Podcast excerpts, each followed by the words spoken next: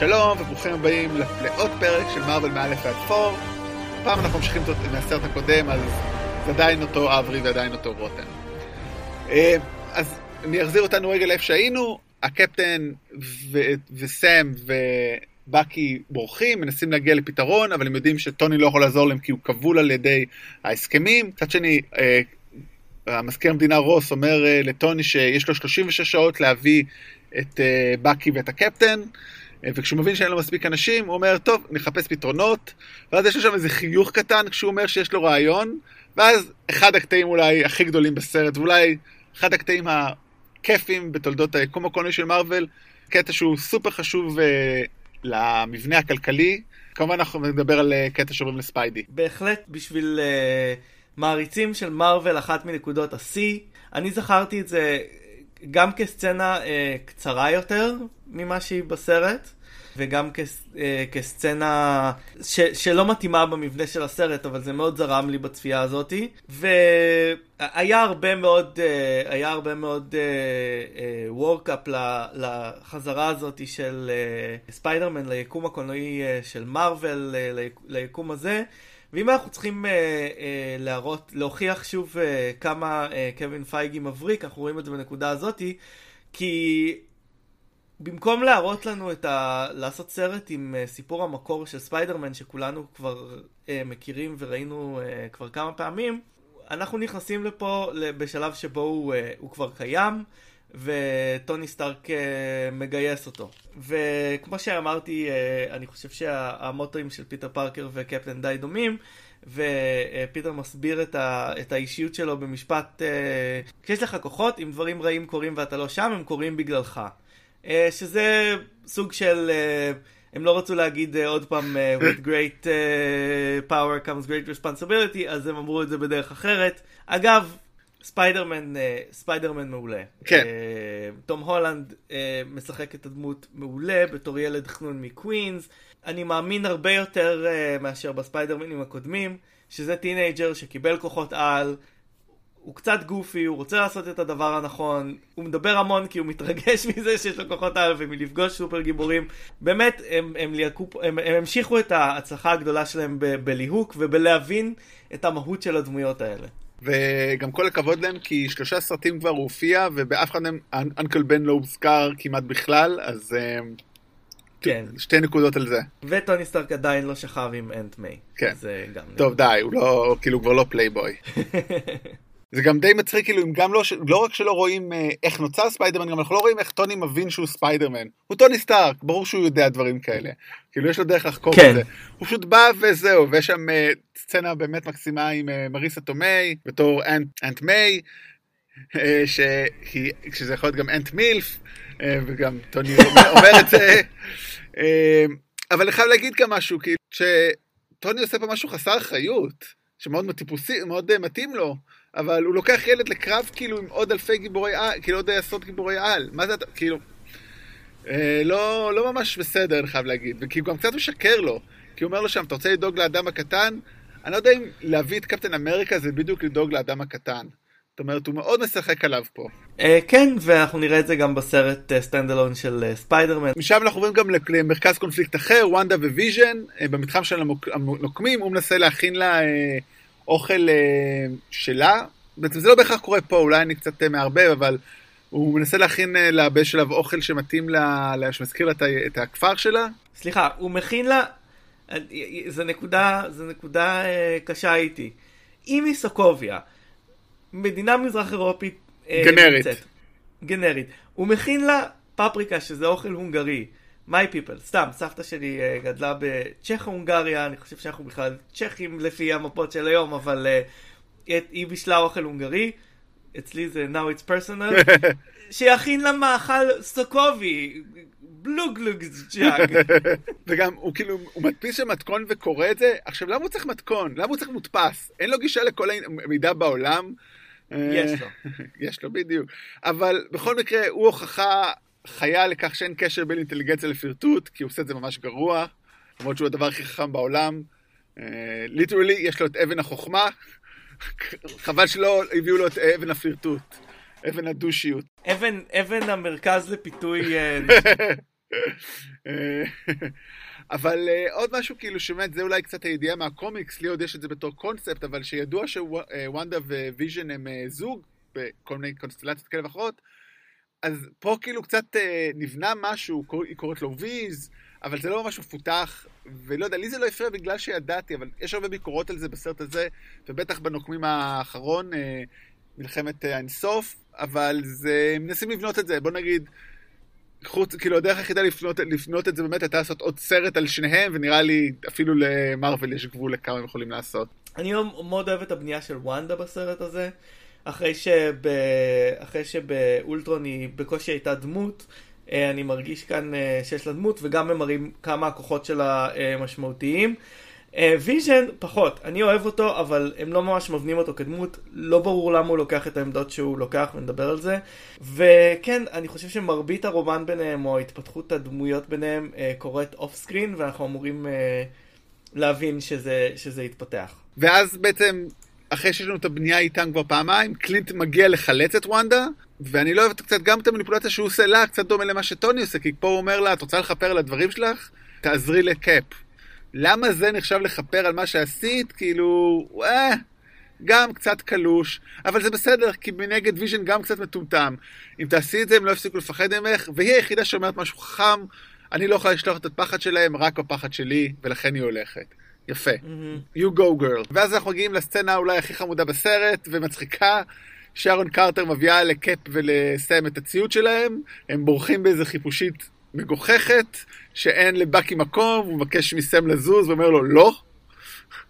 ואז הוא הקאפ, לא אוהב אותו. הוא לא, הם לא אוהבים אחד, כן, כי תשמע, כאילו הוא החבר החדש, הוא באמת, סם הוא כאילו דואג לקפטן כל הזמן. הוא יקריב את עצום בשבילו, הוא הרבה יותר קפטן מקפטן איפשהו, זאת אומרת, הוא באמת טהור לב כמו הקפטן. אני, רואים את זה לאורך כל הסרטים. והוא חייל. הוא חייל, לא, מה זה, מה זה חייל? זה יותר, הוא חבר. ופתאום כאילו החבר הוותיק מגיע ורואה כמה קאפ מוכן להקריב עבורו, והוא קצת מפחד על המקום שלו, וזה, אני מבין אותו. חפשו את סם בעמוד הפייסבוק שלנו, פי אלף יותר חייל על. ואז הקפטן מוסיף לשארון שהוא מוסיף לרשימה את זה שבאקי ניסה להרוג אותה, ואז זה קורה, הנשיקה, שוב חוזרים אל באקי ופלקון שעושים לו כזה חיוך, that's my man, והפעם הם לא רבים, סצנה מאוד מצחיקה, אבל כן, בוא תסביר לצופים את הבעייתיות והנשיקה הזאת, רותם. זו סצנה קצת סוטה, כי בכל זאת הוא היה מאוהב בדודה שלה כמה שנים אקטיבית, ו-שבעים שנה on the ice, ועוד יותר סוטה, עכשיו שאני חשבתי את זה, כשאני שוב, כשהוא אומר לה, זה היה מאוחר. גד, לא, זה לא היה מאוחר מדי לה, זה היה מאוחר מדי לדודה שלה. זה כאילו, לא היית צריך להגיד את זה. איך היא בסדר עם זה? זה מה שמפריע לי. כאילו, הוא איתה בסדר, ברור שהיא התיקון. למה את הולכת על זה? את לא מבינה כאילו שהוא מאוהב בה? את לא יודעת את זה? מאוד... אני חושב שהיא ידעה את זה, זה מאוד מוזר, וזה גם, וזה גם קו עלילה שלא חוזר אחר כך. כן, שזה אולי הבעיה הכי גדולה. מילא סוטה, אבל זה גם... אבל אם כי באמת, זה שלא בשביל החיוך של שניהם, כאילו, באוטו שעושים לו. אני רוצה את זה בתור גיף, כאילו. זו סצנה מאוד מאוד uh, מצחיקה, אבל, uh, אבל לא הגיונית וקצת uh, דוחה. כן. ולמרות שבאמת אין לזה שום המשך לא בסרט הזה ולא באף סרט אחר, אנחנו לא יודעים מה קרה לה במלחמת האינסוף, אז אולי בנוקמים כותרת לא ידועה, כל הסרט יהיה הרומן ביניהם בעצם. החלינו לנו פה הפתעה מטורפת. ש- שעתיים וחצי של דייטינג וסקס סוער בין uh, שרון קארטר והקפטן. fifty shades of red, white and blue. ואז אנחנו מתכוננים לסצנה הגדולה, הקרב הבאמת האפי, בטמן נגד סופר, אה, סליחה, הטים קפטן נגד טים איירון מן. מרתה נגד מרתה. והכנה לקרב בלייפציג, ליד השדה תעופה, בעצם קפטן, הקפטן, סם, חייל החורף, וונדה, הוקאי ואנטמן שהגיע, הם מנסים לברוח להגיע לסיביר, כי הם יודעים שה... שזימו גילה על שאר חיילי החורף שהיידרה פיתחו, והם משערים שמה שהוא הולך לעשות זה להפעיל אותם, וככה הוא יכול לכבוש את העולם. רגע, רגע, אני רוצה להגיד משהו. כן. יש כל ארבע שנים אולימפיאדה, והמון המון מדינות נלחמות על הזכות לארח את זה. כמה כסף לייפציג פאקינג שילמה כדי להיות המקום של הקרב הכי גדול בין סופר הירוז באחד מהסרטים הכי גדולים בכל הזמן. לייפציג? באמת? לייפציג? אוקיי. אנחנו, אנחנו נעשה תחקיר ונבדוק כמה הקלות מס, מס יש שם, אני משער ששם נמצא את התשובה. יכול להיות. יש פה סצנה, קטע מאוד מקסים, הפגישה של אנטמן שפוגש את הקפטן, מתלהב ממנו ולוחץ את היד ומתבלבל ונוגע לו בשרירים כזה, מאוד חמוד. מאוד נרגש. כן. אבל זה אחת הנקודות גם שאני הכי לא אוהב בסרט, כי אנטמן, ניסה להיות בן אדם מהוגן כל הסרט שלו כדי שיוכל להיות עם הבת שלו. למה הוא זורק את הכל עכשיו כשקפטן קורא לו? כלומר, אנחנו אה, עוד רגע נדבר בעצם על למה כל אחד מהגיבורים אה, אה, בחר את הצד שהוא בחר, כי לא הכל ברור לי, אבל הכי לא ברור לי הוא אנטמן. הוא לא היה חלק מזה, הוא לא הכיר אף אחד מהם, וברגע שקפטן אמריקה קורא לו, אה, הוא, אה, הוא, הוא קופץ, זה, מצ... זה מצייר אותו כמישהו מאוד מאוד חסר אחריות. ראינו את זה קצת בסרט שלו, אבל זה הרבה יותר חסר אחריות בעיניי, וקצת לא מתאים לדמות. אז יש לי שתי תיאוריות לגבי זה. האחד הוא פנבוי. היי, hey, אם הקפטן עכשיו קורא לך, אתה לא תבוא? זה, זה נכון, הוא פנבוי בהחלט. אה, ודבר שני, הוא כמו ספיידי וכמו קפטן, הוא מאמין במטרה. והוא מבין שצריך לעשות הקרבות אישיות למען המטרה. יכול להיות, אבל למה הוא מאמין במטרה הזאת? כלומר, מה, מה במטרה הזאת גורם לו להאמין? זאת שאלה בעיניי, אבל אוקיי. אני שמעתי רעיונים איתם לגבי הסרט הזה, עם הקטעים, עם האחים רוסו לגבי הסרט, והם אמרו שאין כמעט קטעים שנשארו בחדר העריכה. זאת אומרת, הם מאוד מתוכננים, ואין גרסת במאי של שבע שעות, אלא מקסימום עוד עשר דקות, ולכן אנחנו לא נגלה אף פעם איך שכנעו אותו לבוא, כי אנחנו רואים את שאר האנשים. שצריך, זאת אומרת, אנחנו נגיד גם למה הוקאי בא, מה, מה הוא חייב לקפטן ספציפית, אני לא, לא עולה לי שום דבר שהוא חייב לו אישית. אוקיי, אז בוא, אז בוא באמת אה, נעבור עכשיו דמות דמות ונראה אה, למה אנחנו חושבים שהם שם. אז אה, נתחיל עם טים טוני? יאללה. טוב, למה טוני פה ולמה הוא בצד הזה נראה לי, דיברנו על זה הרבה. אז אפשר לעבור את זה. חזרו לחלק הראשון, אם לא ברור לכם.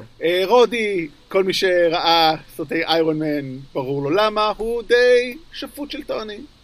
ושל חוק וסדר. כן, הוא איש צבא. זאת אומרת, הוא אומר את זה גם, סתם, אני מזלזל לו זה, שפוט של טוני, אבל הוא איש צבא. זאת אומרת, הוא הבן אדם הראשון שאתה מצפה שיעשה את זה, אבל זה תכף תעלה שאלה בקבוצה השנייה, אז למה מישהו אחר לא עושה את זה? ויז'ן. הוא בדק את זה מדעית, אני חושב, לא? לא ברור לי, העמדה של ויז'ן אה, לא ברורה לי, אבל אה, שוב בואו בוא לא נשכח שוויז'ן הוא גם אה, יציר כפיו של, אה, של טוני סטארק. הוא, ויז'ן חושב שהאבנג'ר זה מסיבה לכך שהם מושכים אה, את, ה, את הרעים לתקוף אותם, אני לא בטוח שאני אני חושב שזה קצת האשמת הקורבן, אבל, אה, אה, אבל בזה הוא מאמין. אני אומר את זה מהפעם הראשונה שהסיבה הזאת עלתה, אף אחד לא שכנע אותי בה. אני ממש אשמח לנהל עם אחד דיון עם מישהו שיכול לשכנע בזה, כי לא נראה לי, אתה לא, גם לא משוכנע בזה. אני ממש סקפטי נגד זה, כאילו, ממש אשמח אם מישהו מכיר מישהו שיכול לשכנע אותי, אני אשמח לשמוע. ספיידי, ראינו למה הוא בא, זה קל, דיברנו גם איפה המגרעות של זה. הפנתר, מן הסתם, יש לו מטרה אחת, לתפוס את בקי ונקמה. יש לו מטרה משלו, הוא לא חלק מה... מהאקורד, למרות שהוא כן היה באקורד, הוא כן הסכים לחתום על האקורד, אני מניע. לא, הוא לא היה, הוא היה במשהו אחר, סליחה.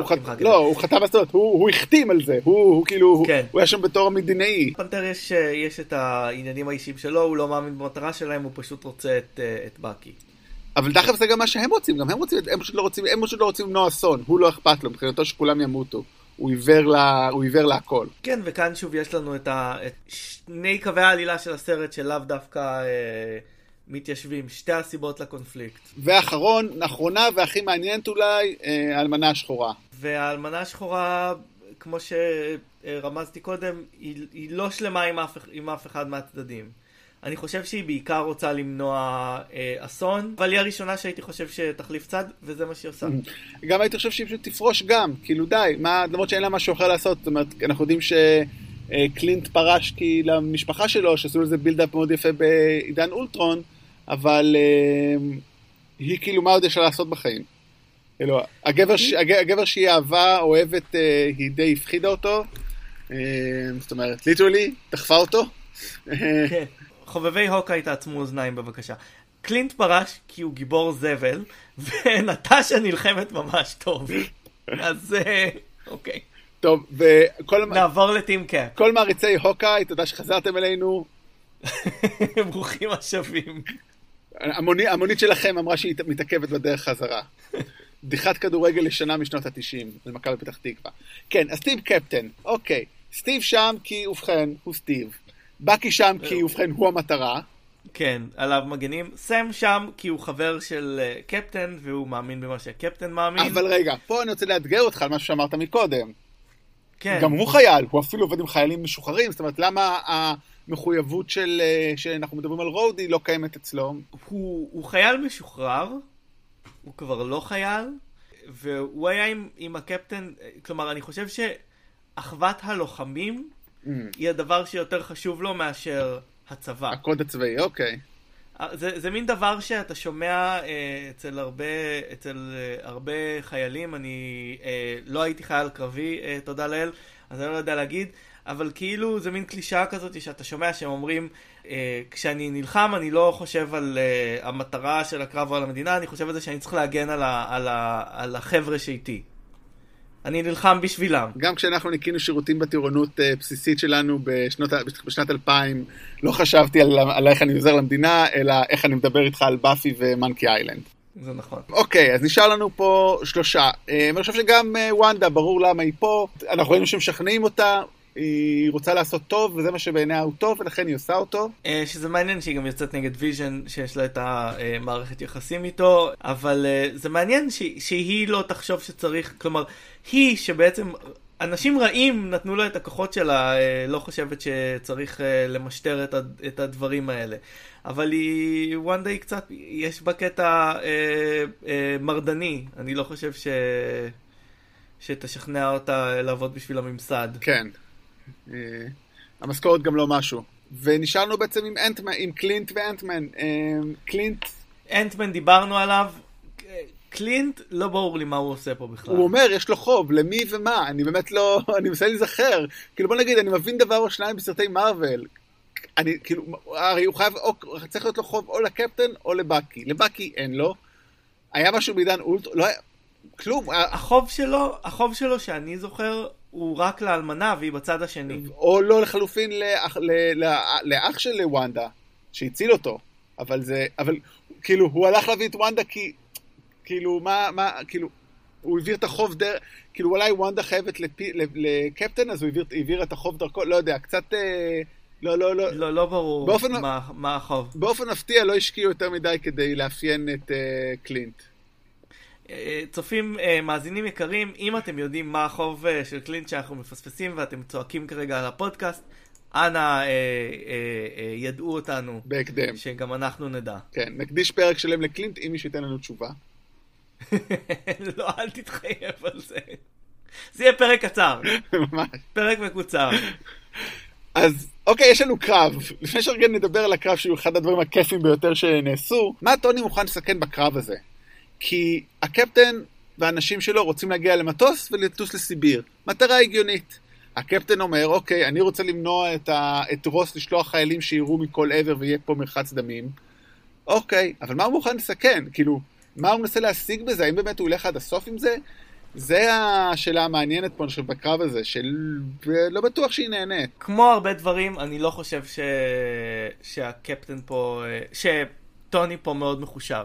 כן. אי אפשר להגיד, טוני חשב על זה כמו שצריך והגיע למסקנה ש... הוא אמר לעצמו, טוב, העיקר שרוס ואנשיו לא יעשו את זה, אני אעשה, אני אעשה את זה יותר טוב מהם. כדי להציל את קפטן אמריקה, מוכן להרביץ לקפטן אמריקה, אוקיי. ולהאשים אותו, אל תשכח שהוא מאשים אותו כמובן שזה אשמתו. כולם אשמים חוץ ממנו. באמת כאילו, כן. אני באמת לאורך הצפייה בסרט הזה, הפעם עברתי מצד לצד, ונדבר על זה קצת בסוף, אבל... מבחינת אופי, ברור שאתה בעד הקפטן, כפרות הוא, וואלה, הוא לוקח חיות על הדברים שלו. הוא מודה בזה שהוא, כאילו הוא מודה בזה שמה שהוא עושה זה אולי לא נכון, אבל הוא ימשיך לעשות את זה. וטוני לא לוקח שום אחריות על שום דבר שהוא עושה. אגב, יש פה, יש פה אה, באמת עניין ש, שבעצם הקפטן, אה, אולי, אולי ראוי להדגיש את זה, הוא לא מוכן לחתום על ההסכם הזה, לא בגלל שהוא לא רוצה להיות תחת פיקוח או משהו כזה. הוא לא רוצה שימנעו ממנו ללכת לעזור לאנשים שהוא חושב שצריך לעזור להם. זאת הסיבה שהוא לא מוכן לחתום. כן, אבל מצד שני זה, זה הגדר של פיקוח פחות או יותר. אוקיי.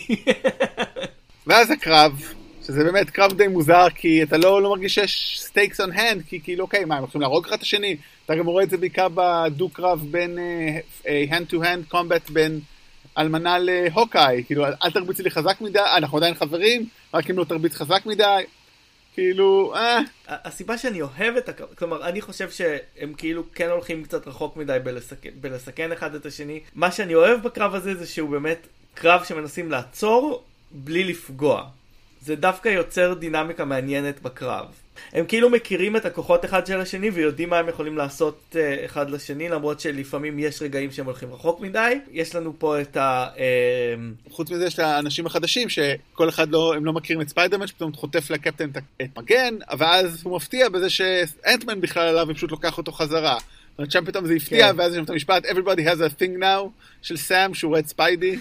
כן, ספיידי הוא אחלה פה, החליפה שלו מושלמת, הוא עושה את הקוויפס שלו, וסם כאילו לא, לא מבין מה קורה, הוא אומר, הוא אומר בקרבות שאני מכיר לא מדברים כל כך הרבה. אבל גם הוא, והוא מצחיק, גם אני אוהב אותו כי הוא באמת, כמו שאמרת קודם, הוא מצחיק כי הוא ילד ואין לו יותר כמויות, הוא לא בא להיות סנאפי, פשוט כאילו, הוא אומר כזה, הוא לא יודע מה לעשות, אז הוא אומר, יש לך זכות לשתוק, או הוא רואה את בקי ויש לו יד מתכת, הוא אומר, אה, you have made a lot, that's so cool, ואז כמובן הקטע הכי גדול, שאחרי שאנטמן הופך לג'יגנטיק מן, אז הוא אומר, הם מחסים לחשוב איך להפיל אותו, והוא אומר, מכירים את הקטע מהסרט הישן הזה, ואז הוא מתכוון כמובן בפרק השני. והיו צריך לעשות שם דאבל טייק על זה, ולעשות בדיחה שקפטן אומר, מה זה הסרט הזה, או ראיתי את זה, כאילו משהו כזה. אני רוצה, אני רוצה כאילו רוויז'ן ולהכניס בדיחה לסרט הזה.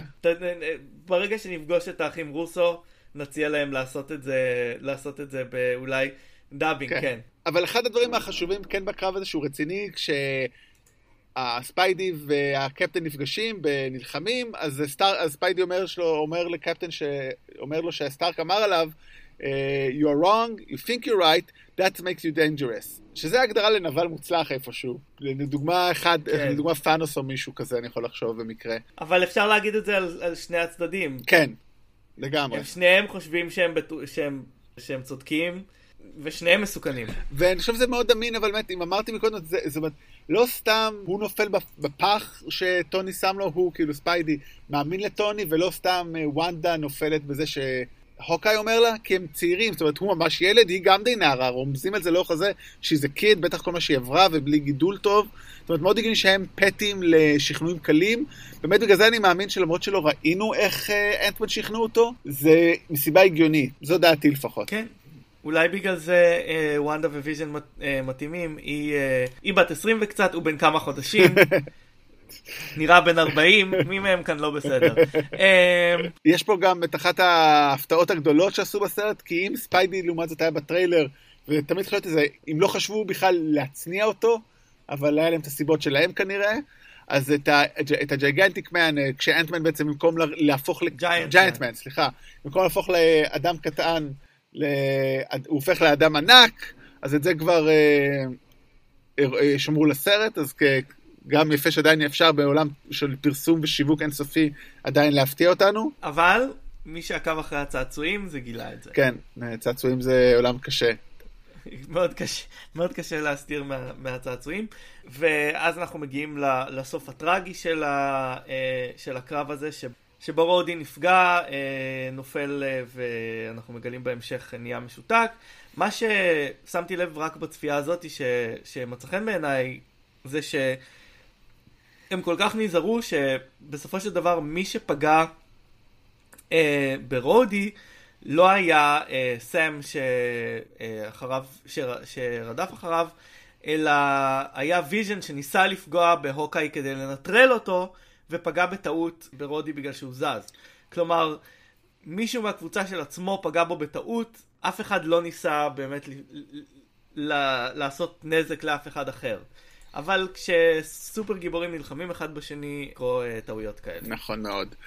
אז בסוף קאפ ובאקי מצליחים לברוח, כשהאחרים בקצוות שלו מקריבים את עצמם, זאת אומרת, הם באיזשהו לב מקבלים החלטה אסטרטגית, אתם תברחו, אנחנו נתמודד עם זה, ומכניסים אותם לרפט, שזה כלא מיוחד לגיבורי על, מתחת למים, שיכול לצאת, כמו המפקדה של השקרניקים. גם זה קצת מוזר, כי כולם שם... חוץ מוונדה הם לא גיבורי על, אין להם שום כוחות, זה חוזר אותה שלהם קודם, שימו אותם בכלא רגיל. למה לשים אותם בכלא שמיועד לגיבורי על? מעבר לזה ש... מעבר לזה ש... מה שהם עושים לוונדה זה פשוט קושרים לה את הידיים, אני חשבתי שהכוחות הם מגיעים מהראש שלה, או אני לא יודע מאיפה.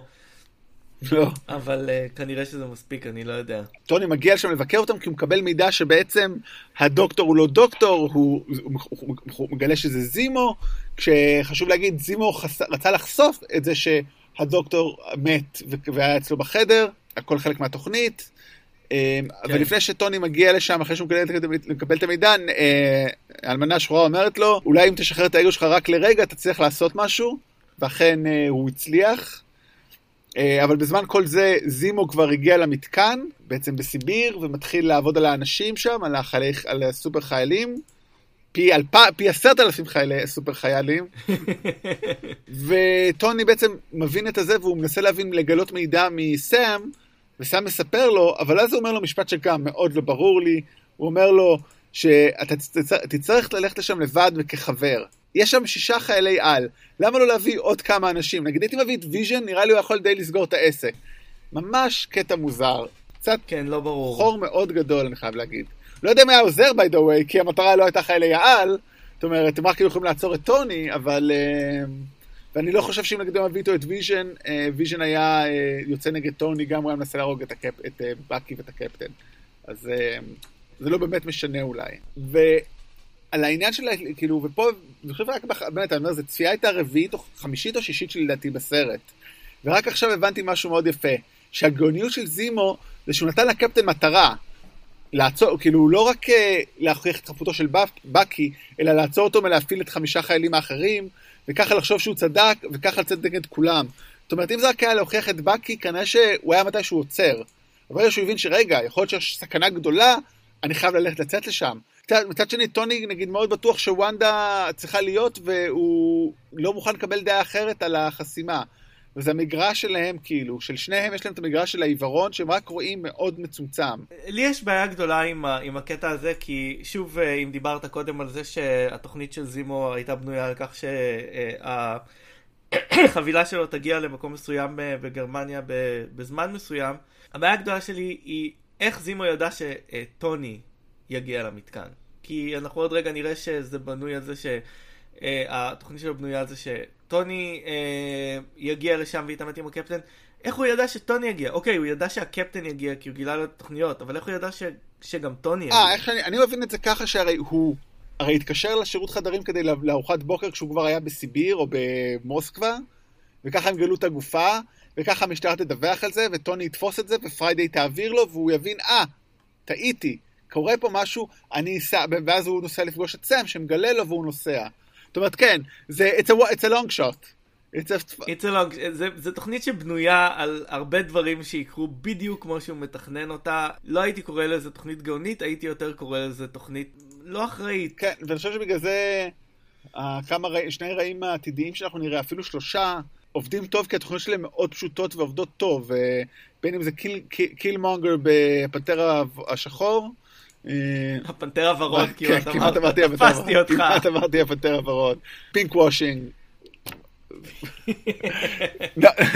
doesn't mean what you think it means, נראה לי רותם, וגם כמובן פאנוס בזה שהתוכנית לא מאוד פשוטה וכאילו מאוד פשוטה, כשיש לך את הכוחות המתאימים, מאוד פשוטה, אם יש לך את האמצעים לכך. אבל מה שאני לא מבין, איך זה טוני הגיע איתם למתקן באותו זמן? כאילו, הם היו כבר חצי הדרך לשם, הוא היה ברפט, קיבל את המידע, יצא וברח בחליפה. הקווינג'ט יותר איטי, יותר איטי מטוני טס. אולי הוא ממש קרוב לסיביר. רפט, כן. זה נשמע דווקא הגיוני, אבל עדיין, בסדר. ואז אנחנו מגיעים לעימות הסופי, וגם אנחנו וגם הם חושבים שהם הולכים להילחם בסופר חיילים, במקום זה מגדילים שבאו לראות סרט, שבכלל, אני טועה אם כל התוכנית של זימו הייתה נתקעת עם ההיידרה, היו משתמשים בלוח יוליאני, וכמו מפחת אוקטובר, בכלל הייתה בנובמבר, והוא היה מבקש מישן סטייטמנט על תאריך מסוים, והוא היה מביא לו משהו אחר, מזל שכנראה הם ויתרו על זה. ואז בעצם הם רואים את הסרט שבו מגלים, תתם, שבקי, כשהיה כמובן תחת השפעת ההיידרה, הוא זה שהרג את ההורים של טוני סטארק, ורגע להגיד שני דברים. הם הרגו את ההורים של טוני סטארק כי א' הוא היה קרוב, כי הוא הפריע להיידרה שילד או משהו כזה, וב' כי היה לו פיתח את נוסחת חייל החורף, ובאקי בזמן שהרג אותו, חטף לו, לקח לו את זה מהאוטו. תגיד לי, כן. אין לך הבטחה, אתה לוקח את הדבר הזה באוטו שלך, אתה רציני, כאילו, לפחות, כאילו, אתה יותר גרוע מה... אתה כבר, כבר פעם אחת כבר פוצצו מקום שלך כדי להשיג את זה, בשנות ה-ארבעים, אתה שוב עושה את אותה טעות, על אותו דבר, שוב, אתה אמור את בן אדם כל כך חכם, כשזה מגיע לדברים בסיסיים, כישלון גדול. טוב, זה לא קרה פעם בישראל שמישהו אה, גנב אוטו והיה שם אה, לפטופ עם אה, מידע אה, אה, צבאי מסווג של איזה רב אלוף. אני לא רוצה להשמיץ אה, חיילים, קצינים בכירים בצה"ל, צבא הגנה לישראל. אבל אה, אתה יודע, בכל זאת, אה, אבא של טוני סטארק הוא קצת יותר, קצת יותר אה, חכם מהם. אבל מסתבר שלא. היה אמור היה להיות. אמור להיות. קצת יותר חכם מהם. לעובדי הוביל המוות שלו.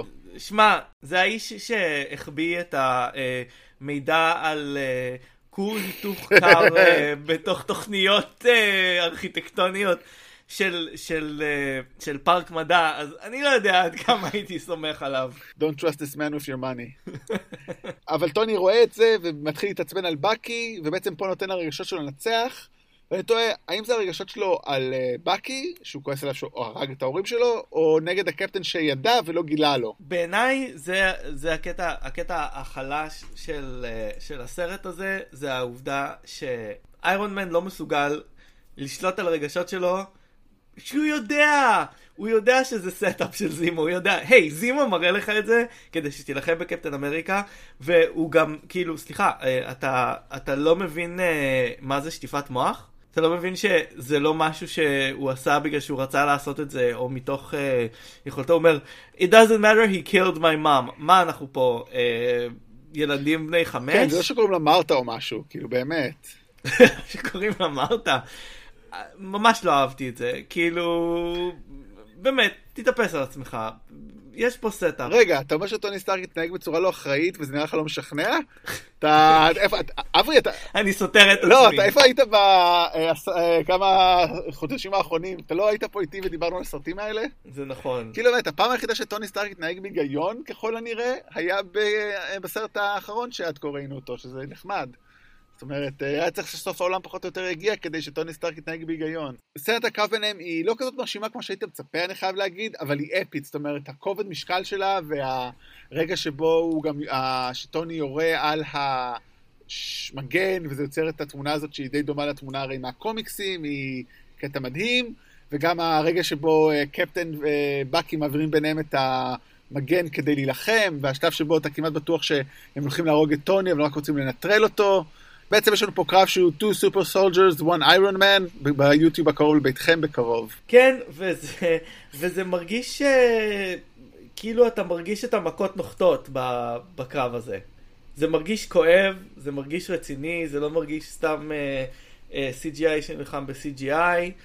ובסוף זה מגיע עם המשפט הבכייני של טוני, שבאמת קצת דופך אותו לדמות... פתטית, כשהוא אומר לקפטן, אתה לא רואה למגן הזה, אבא שלי עשה אותו. What is this, your daddy's shield? ואני טועה אם קפטן השאיר את זה, כי בגלל מה שטוני אמר, כי הוא מרגיש שזה כבר לא הוא. זאת אומרת שדי, באמת, מה שהוא עבר בשנים האחרונות, יכול להיות שהוא באמת הוא כבר לא קפטן אמריקה. כמו שאנחנו יודעים, הוא בן אדם מאוד הגון. Uh, המגן הזה הוא, uh, הוא uh, רכוש של... Uh, של... ממשלת ארצות הברית, והוא לא מייצג עכשיו את uh, קפטן אמריקה. באמת זה לא נאמר uh, בסרט, אבל uh, זה לא נאמר בסרטים, אבל uh, באיזשהו שלב בקומיקס uh, קפטן אמריקה uh, מפסיק להיות קפטן אמריקה והופך להיות uh, דמות בשם נומד. uh, uh, uh, שכחתי את המילה בעברית. וואו, נווד, זה כאילו, הוא זה קט... הנווד. כן, וואו, הוא יכול להיות כאילו מילניאל, דיגיטל נומד. דיגיטל נומד. הייתי קפטן אמריקה, עכשיו אני עושה שיווק דיגיטלי וכותב בלוגים. מסתובב בבתי קפה ברחבי אירופה וכותב פוסטים בפייסבוק. וכמו שנראה במלחמת האינסוף, הוא אפילו תולש את הכוכב כסף מהחליפה שלו, כדי שלא יחשבו שהוא מייצג... את ה-Stars and Stripes. הוא סוכן חופשי עכשיו.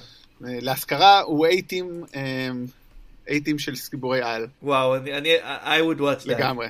במיוחד שיש לו את גרוז, את ברדלי קופר, אז בכלל מתאים שם בסוף. פייס. איזה סרט, אז כל כך אוהב את הסרט הזה. באמת, אם יש סרט שצריך לעשות לו סיקוול, זה זה. זה היה כל כך סרט טוב. ליאם ניסן, ברדלי קופר, הדרום אפריקאי, שאני לא יכול להגיד את השם שלו אף פעם, ואני אפילו אנסה. שארטו קופלי. כן, בתפקיד היחידי הנורמלי שלו, אולי, כי הוא משחק משוגע באמת, ומי שמשחק את בי.איי. בורקס, שאני באמת, הוא כאילו, השחקן פוטבול או משהו, הוא מתאבק, לא מוכר. אוי, זה היה כל כך סרט טוב. כל כך אהבתי אותו. והבמאי ג'ו קרנהן, תנו לבן אדם הזה לעשות סרטים, הוא לא עשה שום דבר מוצלח. מאז אלפיים ואחת עשרה, שהוא עשה את The Grey, עם ליאם ניסון, נלחם בזאבים. תנו לבן אדם לביים סרט, הוא במאי מאוד מוצלח. תנו לביים סרט של מארוול עם ליאם ניסון. כבר אמרתי את זה בפעם, לא צריך לתת להם ליאם ניסון לשחק בסרט של מארוול. That's the time. שינדלר, זה הדבר, זה... ההתפתחות הטבעית שלו זה להגיע להיות גיבור של מארוול. טוב, סתינו קצת, אבל אני חושב באמת, אם אנחנו ככה באמת כבר לקראת סיום של הסרט ושל הפרק, אני חושב שפה אחד, או פה, או בכל הסרט הזה, עלה אחד ההבדלים הגדולים בין טוני לסטיב, החברים בחיים שלהם. סטיב יוצא מגדרו כדי להציל את בקי, ומנגד סם ימות עבור הקפטן. זאת אומרת, יש פה ברור שהוא בן אדם נערץ. לטוני אין אף אחד. רודי הוא סחבק, הוא לא באמת, זאת אומרת, הוא באמת, כמו שאמרת, הוא שם כי הוא חייל, הוא שם כי סבבה, זה מגניב להיות עם, עם, סטי, עם טוני, אבל אני לא מרגיש שהם באמת מחוברים. זאת אומרת, הוא מכיר אותו הרבה יותר שנים מאשר סם מכיר את, את סטיב, ואתה רואה שהקשר ביניהם הרבה יותר חזק. הוא מחובר לבאנר בסרטים טוב, בעיקר בגלל החוכמה, ואני חושב שגם הוא אומר את זה, הוא מבין משהו מזה בסוף הסרט, כשהוא אומר, חשבתי שאתה חבר שלי, ויותר נכון להגיד, כמו שפור אמר כמה סרטים אחרי זה, הוא יותר חבר מהעבודה ולא חבר באמת. אני חושב שהחבר היחידי שיש לו זה פיטר פארקר, וגם זה, זה רק כי הוא מעריץ אותו. גם למה חשבת שאתם חברים? אף פעם לא סבלתם אחד כן. לשני. היה לכם, הייתה לכם הערצה אחד של שני, הערכה אחד לשני, אבל חברים, they didn't hang out. אני חושב שהוא לא מכיר, אני באמת חושב בכל, בכל הרצינות, שהוא לא, הוא לא מבין מה זה מילה הזאת חברים. אתה חושב, הוא גדל בתור ילד פריבילגי מלא כסף. לא חושב שהיו לו חברים, זאת אומרת, happy, כאילו, אתה חושב, מי החברים שלו בסרט happy? Happy זה... החבר הכי טוב שלו היה איי איי שהוא יצר. כן, ואחרי זה Happy, הנאה... והאיש שהוא משלם כן, לו. כן, כאילו, הוא באמת לא מבין את הקונספט של חברים, וזה אולי עוד דבר שטרגי בו. בגלל זה, אני חושב שהוא דמות מאוד טרגית ומלאה ומעניינת, ובסרט הזה הוא בשיאו, ואחרי זה כאילו, כשאנחנו נגיע לספיידרמן הומקאמינג, נדבר על זה יותר, אבל שם הוא כאילו קריקטורה של עצמו, זה כאילו בכלל לא אותה דמות, ואחר כך בנוקמים מלחמת האינסוף הוא חוזר להיות הדמות הזאת, אבל... הוא באמת דמות כאילו עצובה, בודדה. יום אחד נוכל לדבר על המהפך של טוני סטארק, מפלייבוי מיליונר לפלייבוי מיליונר עם חליפה שאפה ויורה. ככה צריך כל הביוגרפיה שלו. דרך אגב, זה מעניין שזה הסרט השני שמישהו מנסה להפיל את הנוקמים בפנים, כי גם בעידן אולטרון וונדה שם אומרת, אני אפיל אותם, או אני אפיל אותם מבפנים. כמו שזימו אומר פה, אימפריה שנופלת על ידי אויבים יכולה לקום. אבל כזו שנופלת מבפנים, אין לה סיכוי. אז זה מעניין לראות גם איך בסרט הבא של הנוקמים, הם יקומו, אם הם יקומו. עוד משהו על זימו, שמאוד אהבתי שהתוכנית שלו, כמה שהיא באמת מופרכת ומופרכת וקשה להגיע אליה, היא רק האמצעי ולא המטרה. זאת אומרת, הוא רק רוצה בכלל להוביל אותם נקודה, ומשם הם יעשו את הכל. הוא לא יכול לשלוט בתוצאה הסופית, גם אם, זאת אומרת, גם באמת, אוקיי, הוא, לה, הוא הצליח להביא אותם לפגוש, להתמודד אחד מול השני. נגיד, ועברנו את כל המכשולים המעשיים, עדיין לא בהכרח מבטיח את מה שהוא רוצה, ואני אהבתי את זה. מצד שני, שמעתי בפודקאסט של סלאש פילם, שהם משווים בין זימו לג'וקר, של היף לג'ר כמובן, לא חלילה מה שנעשה לאחרונה בסוסייד סקוואד, ואני חושב שזה חלקית נכון, אבל כן אצלו יש מניע שהוא נקמה, ואתה אמרת את זה יותר טוב ממני, זה קצת משעמם. נקמה זה בעיניי, זה בעיניי מניע משעמם. אה, הרבה מעריצים של סרטי נקמה אולי יגידו שזה לא משעמם, כאילו, הוא גם סותר את עצמו, הם אומרים לו, למה סוקוביה? והוא אומר, לא, סוקוביה הייתה מדינה כושלת הרבה לפני אה, מה שקרה שם. ואז אנחנו מגלים, כן, זה סוקוביה, המשפחה שלו מתה בסוקוביה, וזאת הסיבה שהוא עושה, אין לו אה, משהו אידיאולוגי, כאילו, כאילו אומר, השארתם את הבלגן כאילו, אה, ו- ועזבתם. היי, hey, הם גם הצילו את העולם מאירוע הכחדה המוני, בואו לא נשכח את זה, את זה אתה לא מזכיר, אה, זימו. טוב, מסתבר שנבלים בסרטים הם לא אנשים רציונליים, אבל אה, שוב.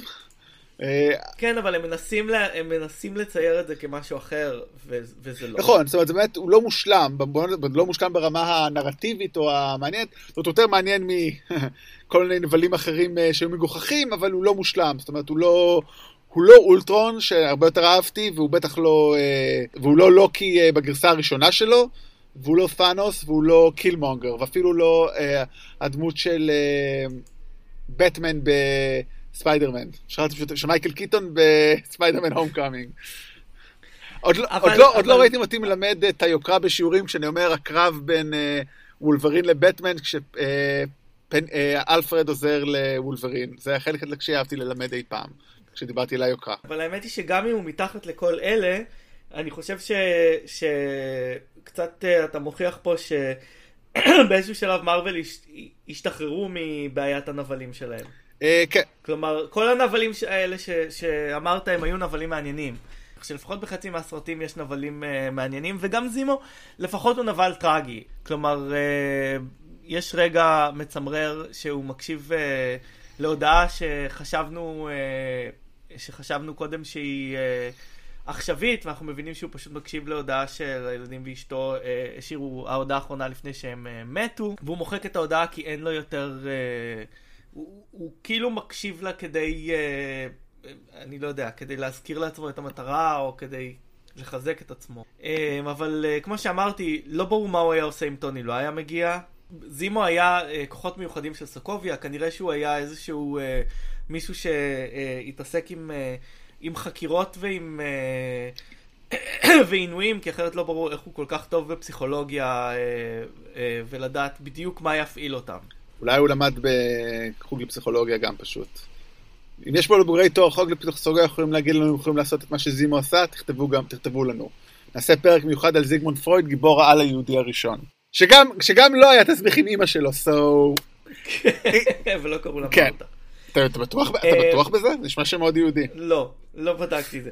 וטוב, אני חושב שאנחנו מגיעים כאן לשאלה שאנחנו כחובבי נבלים מאוד חשובה לנו. מי הנבל של הסרט? האם זימו הוא, הוא הנבל של הסרט? אה, הוא הורג אנשים, זה נכון, אבל אולי טוני הוא הנבל של הסרט. אולי קפטן הוא הנבל של הסרט, הוא יוצא נגד שוטרים, בכל זאת הוא תוקף שוטרים וחיילים גרמנים, אה, ולא, בשל... ולא ב-אלף תשע מאות ארבעים, כי אולי הוא יכול, יכול לשים, או, מה, אנחנו לא ב-אלף תשע מאות ארבעים, סליחה, פלשבק, פלשבק, טראומה. וואו, היה לי כיף. הוא לא שונא גרמנים בשום שלב. אני חושב, תראה, אני חושב ש... לא נשהו שונא אף אחד אף פעם. זאת אומרת, אפילו במלחמת האינסוף הוא מנסה להציע להם לעצור לפני שהם נלחמים. שם רגע לפני שהיא אומרת, we have a lot of blood, אבל סיפור אחר. אבל אני אגיד לך משהו אחר. אני חושב, שה... אני חושב שאפשר להגיד שהקפטן הוא פה הנבל, אבל זה רק אם אומרים דבר אחר, שטוני הוא הנבל בעידן אולטרון. זאת אומרת, הוא, הוא יוצר את הבעיה, גם אם זה מכוון או לא. זאת אומרת, זה יכול ללכת עם זה. טוני הוא, הוא נבל איש... בכל הסרטים האלה, ובשלב הזה זימו רוצה להתאבד, פנתר השחור שהבין שרימו אותו, וש... ושזימו הוא זה שאחראי למוות של אבא שלו ולא בקי, עוצר אותו, לא נותן לו להתאבד, ומביא אותו לכלא. לא הזכרנו את בילבו בגינס ווואטסון, השחקן מרטין פרימן, שמשום מה נתנו לו אה, מבטא אמריקאי, מאוד אמריקאי, אה, אה, אה, לבריטי הזה הוא יהיה יותר משמעותי אה, בסרטים אחרים, ואז הוא אומר לו, עשית את כל זה אה, ונכשלת, וזימו מחייך ואומר לו, האם באמת נכשלתי? ואז משם אנחנו עוברים ורואים בעצם את הנוקמים מפורקים, זאת אומרת, מחולקים, אנחנו רואים את טוני די לבד באחוזה עם רודי שמנסה להשתקם מהפציעה שלו, וויז'ן כמובן מסתובב שם כי מה עוד הוא יכול לעשות, ואז הוא מקבל, את, הוא מקבל חבילה, שזה אולי אחת מהסצנות סטנלי הטובות ביותר, שהוא איש פדקס שמביא לו חבילה מקפטן, והוא קורא לו טוני סטנק, ורודי שכולו פצוע, שבור, נקרא מצחוק, וזה באמת קטע גדול, דרך טובה, ממש לקראת סוף הסרט, ומה שאנחנו קוראים שם זה, הקפטן שולח לו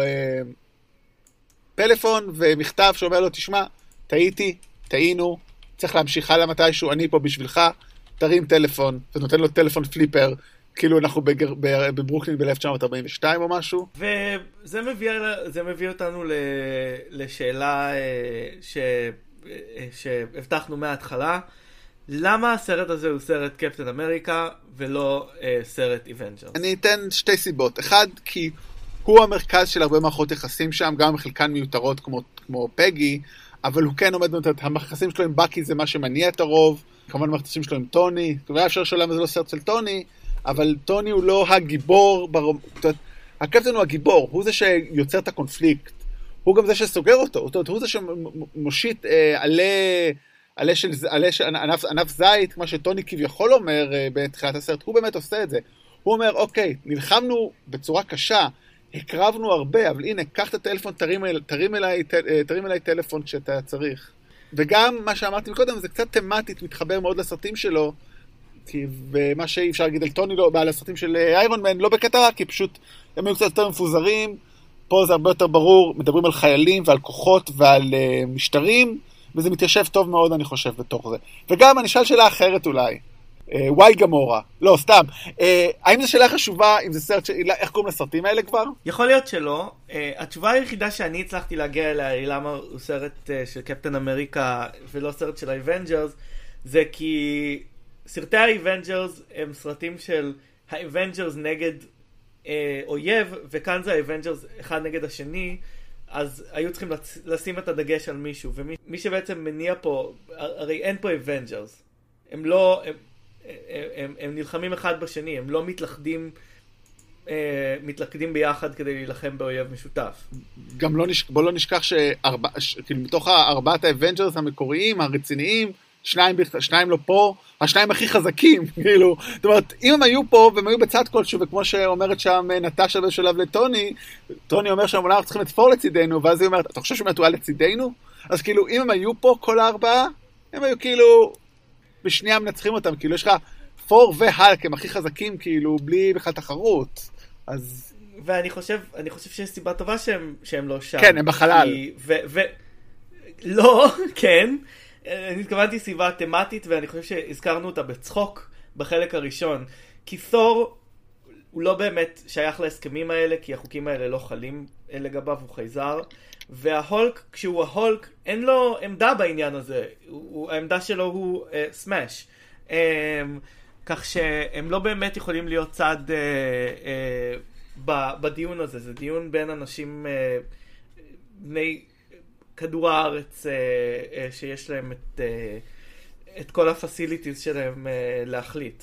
נכון לגמרי.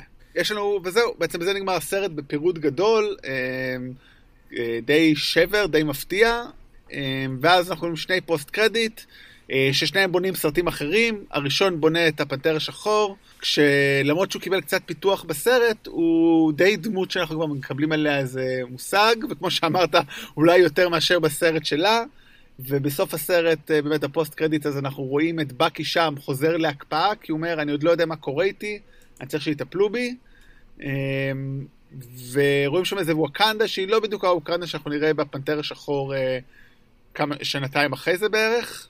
כן, הם עוד לא ייצבו אותה בדיוק, וגם אנחנו לא רואים את שורי כי היא עוד לא... לא אה, לווקה. כלומר בעצם היא לא לווקה, אני מניח שזאת שורי הייתה באמת אה, מי שהייתה אה, מטפלת בו אה, במציאות. כן, במציאות, יפה, אהבתי את המילה במציאות. וגם עולה השאלה למה הקפטן לא, נש... לא נשאר שם, למה כאילו הוא, סם, אלמנה ווונדה מסתובבים בעולם, כמו שסם אומר, ב... לא במלונות ממש משהו. כן, לא ברור מה קורה אה, אחר כך, אה, בין הסרטים, אולי יום אחד נקבל אה, פריקוול, אבל אני לא מאמין. כי אני הייתי בטוח כאילו בין אה, זה לבין, זאת אומרת לא ראינו אותו בבלק פנת'ר, אולי זה היה הגיוני, כי זה היה אחרי שבוע אחרי, אה, אבל אני הייתי בטוח שב...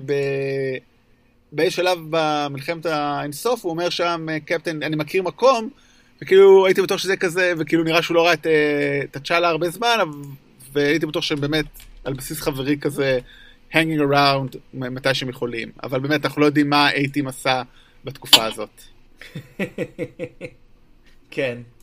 ואז יש לנו עוד פוסט קרדיט אחד, שאנחנו רואים את ספיידרמן, ואיזשהו איזשהו דיספליי שיוצא מהיד שלו, אני חושב שזה, שזה אמור, אמור לרמוז לנו שיש הרבה מאוד טכנולוגיה, הרבה יותר טכנולוגיה בחליפה הזאת ממה שהיינו מצפים מספיידרמן, ואנחנו נראה את זה בסרט הבא, אבל אני חושב שזה בעיקר כדי להלהיב אנשים שוב מספיידרמן, להזכיר להם, היי, ספיידרמן היה בסרט הזה, ואתם תראו אותו בסרט עוד. וזה גם דרך אגב הכותרת בסוף. בדרך כלל כתוב תמיד X will return at, שזה הסרט שהיה שלו, ופה הפעם כתוב Spider-Man will, Spider-Man will return in homecoming או soon או מה שזה לא כתוב שם. זאת אומרת, הם ממש מחזק, דוחפים את זה חזק, אבל זה גם אומר אולי שכאילו עוד לא ידעו מה יהיה עם הקפטן, ועדיין לא יודעים, אנחנו עוד לא יודעים מה הסרטים הבאים שלו, חוץ מהנוקמים ארבע. מה שאנחנו יודעים זה שיש שבר גדול בין uh, uh, טוני לקפטן, and it will literally take אירוע uh, מסיים יקום, ש... שמאיים על היקום כדי שהם יצליחו להתגבר על הגרד שלהם ו... ו... ולחבור זה לזה. כן, ואני משער שכאילו קפטן מוכן לזה בשנייה הרי, כאילו הוא, הוא, הוא מבחינתו מחר לעשות משהו, זה טוני שצריך אירוע גומר יקום כדי אה, להגיד אוקיי, בוא נדבר. אה... ילדותי, ו... ילדותי ועקשן אמרנו? כן. אמרנו. טוב, בדרך כלל אנחנו בשלב הזה מדברים על במה שהיינו רוצים לביים, אבל האמת היא, קשה לי לחשוב על מישהו, זה כל כך סרט, לא קשור לשום דבר, שקשה לי להגיד מה, מה, מה, מה אפשר לעשות אותו, כאילו, מה, איזה סגנון, אין לו שום סגנון, לא יודע, אני לראש, לראשונה ממש בלנק. לך יש איזה משהו? לא ממש, אבל אם להיות קיוצי, אני חושב שמי שהבמה היחידי בתולדות הוליווד הישנה, שביים סרטים אפיים כאלה, זה, זה דיוויד לין. אולי אה, הוא היה רוצה. אה, טוב, אם כבר זה, אני הייתי הולך אולי על אה, אה, גריפית, אה, כי למה לא להכניס... די דאבליו כן, גריפית. גם כן, גם אבי הקולנוע המודרני פחות או יותר. אה, אה, גזענות וסובלנות בשני סרטים, ו, והמצאת אה, המתח הקולנועי. ואני חושב, אני חושב ש, שבכל זאת אה, אולי אה, סם היה יוצא דמות קצת, אה, קצת גזענית, אם הוא היה מביים את זה. תלוי באיזה תקופה של הקריירה שלו. כן. טוב, אז באמת, סרט כזה אפי ושני חלקים שהקדשנו לו, נראה לי שאין הרבה מה לומר. כן, עד הפעם הבאה תשתדלו לא להרביץ לחבר הכי טוב שלכם. ואם כן, לפחות אל תצאו דושים. להתראות. ביי.